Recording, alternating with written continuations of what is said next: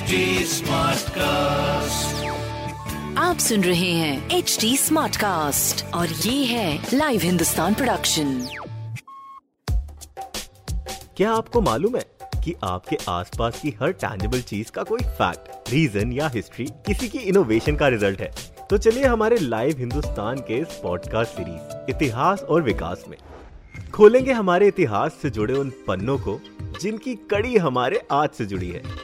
साथ ही जानेंगे बहुत सी रोचक कहानियाँ, तथ्य, हमारी भोजन सभ्यता, वास्तुकलाएं, वैज्ञानिक शोधों और अन्य गौरवशाली इतिहास और उसके विकास के बारे में।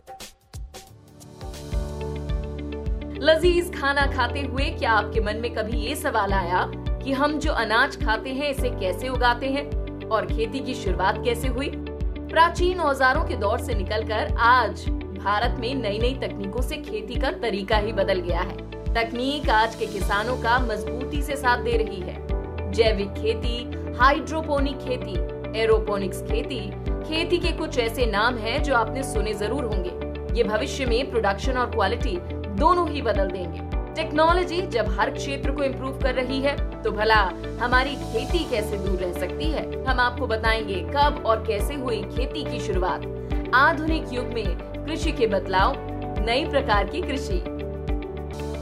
पुराने समय में किसान हाथ से जमीन के छोटे छोटे हिस्सों पर खेती करते थे। समय के साथ मानव ने हड्डी, पत्थर, कांसे और लोहे के उन्नत कृषि उपकरण विकसित किए।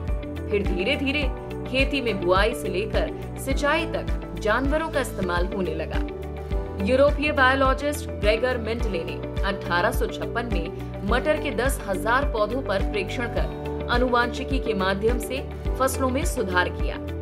वैज्ञानिक विलियम फ्रेडरिक गेरिके ने 1937 में कम जमीन और कम पानी में होने वाली हाइड्रोपोनिक खेती की खोज की, जो वर्तमान समय की जरूरत है। 1950 और 1960 के दशक के दौरान वैज्ञानिकों ने हाई क्वालिटी वाले गेहूं और चावल की नई किस्में विकसित की। नतीजतन अनाज का उत्पादन यकायक बढ़ गया। बिजली के उपकरणों के आविष्कारों से सिंचाई, बुवाई से लेकर कटाई तक किसानों की बहुत मदद हुई। भारत में कृषि सिंधु घाटी सभ्यता के दौर से की जाती रही है। हमारे कृषि प्रधान देश भारत में आज भी 68% जनसंख्या कृषि क्षेत्र में रोजगार प्राप्त कर रही है। खेती का हमारे देश की GDP में 17% से ज्यादा का हिस्सा है और ये इसलिए भी है क्योंकि हमारे पास दुनिया में सबसे ज्यादा खेती योग्य जमीन है।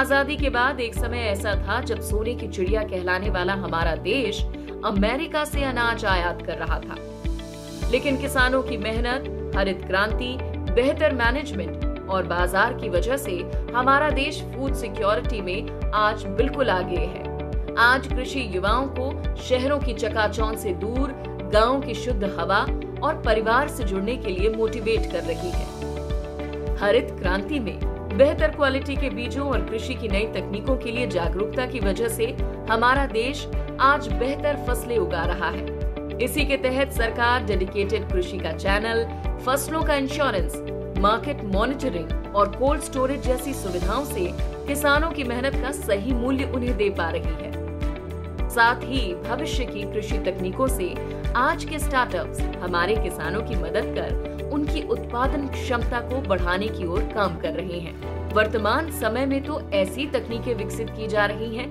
जो न केवल वर्तमान में बल्कि भविष्य के लिए भी महत्वपूर्ण और उपयोगी साबित हो रही हैं। जैसे फसलों के उत्पादन में रासायनिक खादों एवं कीटनाशक दवाइयों के स्थान पर जैविक या प्राकृतिक खादों का प्रयोग करके की जाने वाली जैविक खेती जमीन की कमी को पूरा करती और फसलों को कीड़ों से बचाने वाली। एरोपोनिक्स फार्मिंग, जिसमें नर्सरी के जरिए फसल की पौध तैयार की जाती है और उसे ऊंचाई पर टांग दिया जाता है।